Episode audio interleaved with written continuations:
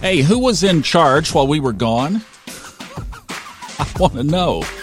We need to have a meeting. My goodness, what has happened in the world since we last spoke? Hi, Thomas Miller on the Fun Astrology Podcast, welcoming in a new week and this week a new month. November 29th, Monday morning. Good morning or good afternoon, whenever you're catching this. Wow. Yeah, we've got a lot to talk about in this podcast, so we're going to have to move quickly. So, the world now has a new COVID 19 variant. Well, listen, I'm going to let you parse out how you feel about what's going on with COVID and where we are and how we need to respond. You've had plenty of time to do that. What I'm going to do is look at the astrology. Over the weekend, I narrated chapter 46 in The Endless Sky. Steve Forrest wrote about the conjunction of Uranus and Eris. Eris, ah, there's a name we have not mentioned enough, obviously. What an eye opener this chapter was. I'm going to take what he wrote and process it. I've already made a lot of notes for the month of December that we will be talking about as December unfolds. I'm thinking, I'm going to make a bold statement here. I think that December is going to be one of the pivotal months of 30 day period for the next two or three years. I'll tell you why here and then we'll unfold it as the month goes on, but you stay right here because we do have a lot of business covering just the month of December.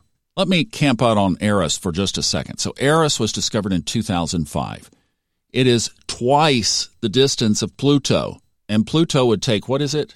I think it's nine years if you were going at 360,000 miles an hour in space. Some, it's like, it's like way out there. Double that, you've got Eris. Eris is the same size as Pluto, discovered by astronomy in 2005 assigned by astrology as this planet of discord. You know, I think they were being nice because the Greek goddess is Eris, the Roman goddess is Discordia. I like Discordia a lot better for Eris. Eris has a dark tone about it. I mean, Eris, basically, Discordia, existed to see other people suffer. That's the mythology of this assignment. Win at all cost, take no prisoners, create strife and discord wherever you can. And it's not just about winning, it's about seeing others lose. I mean, that's the structure of Eris. Now, there's another side to that. Steve brilliantly draws it out in this chapter 46 of the book.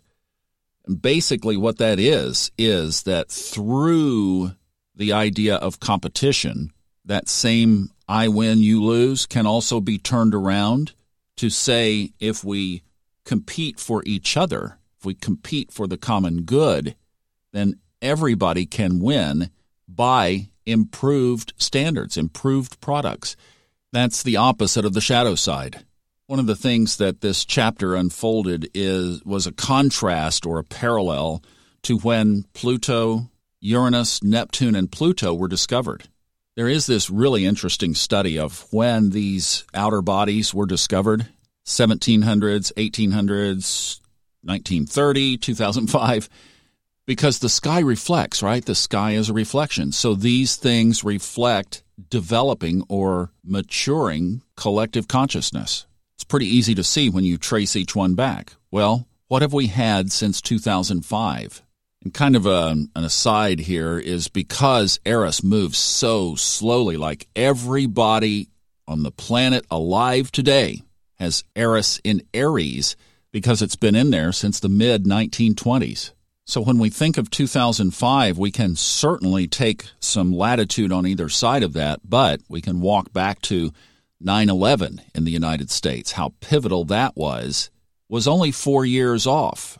Really more like three because 9 11, of course, was September and Eris was, just, was discovered in January. So, you know, about three full years difference, three and a half. Well, Tom Friedman, New York Times columnist, wrote a book called Thank You for Being Late. I think it was written in 2015 or 16.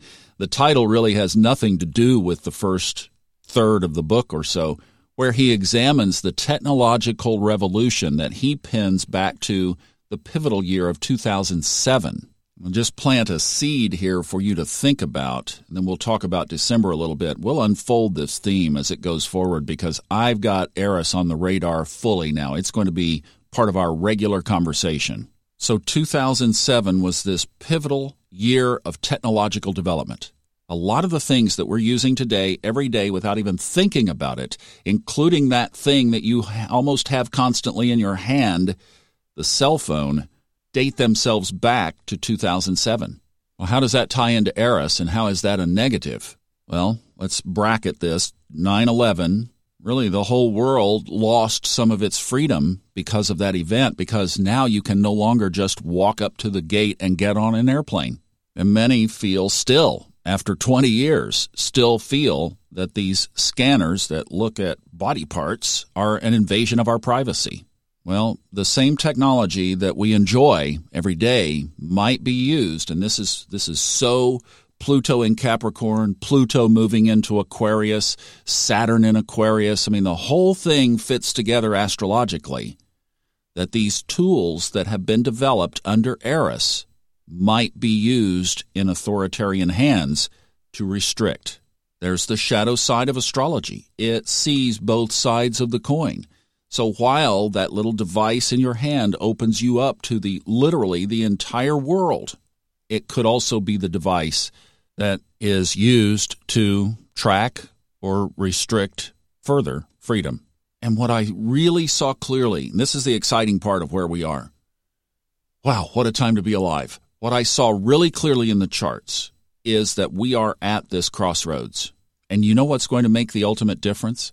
Is the collective whole becoming more conscious spiritually, waking up to true spirituality not religious authoritarian control. I'm talking true heart conscious, soul conscious, amplified spiritual connection. That's where we are. That's where we're going to be given the choice of moving toward or away from. And the reason that you are listening to this podcast is because you have felt a tug in your soul to move toward it, or you wouldn't be here. And I am so thrilled that you are. And what we're going to get about on here is passing that little torch. You know, you light the candle of the person next to you and you share the flame and you spread the flame. And that's all we can do. You can only light one candle at a time, right? So that's the challenge. That's where we are. And it really is a beautiful time to be alive because we get to be a light in a world that needs our light. Oh, welcome back. See you tomorrow. We'll talk about, we'll set December up tomorrow. Quite a month. You want to be back tomorrow, please. Please, please, please. Quite a month ahead.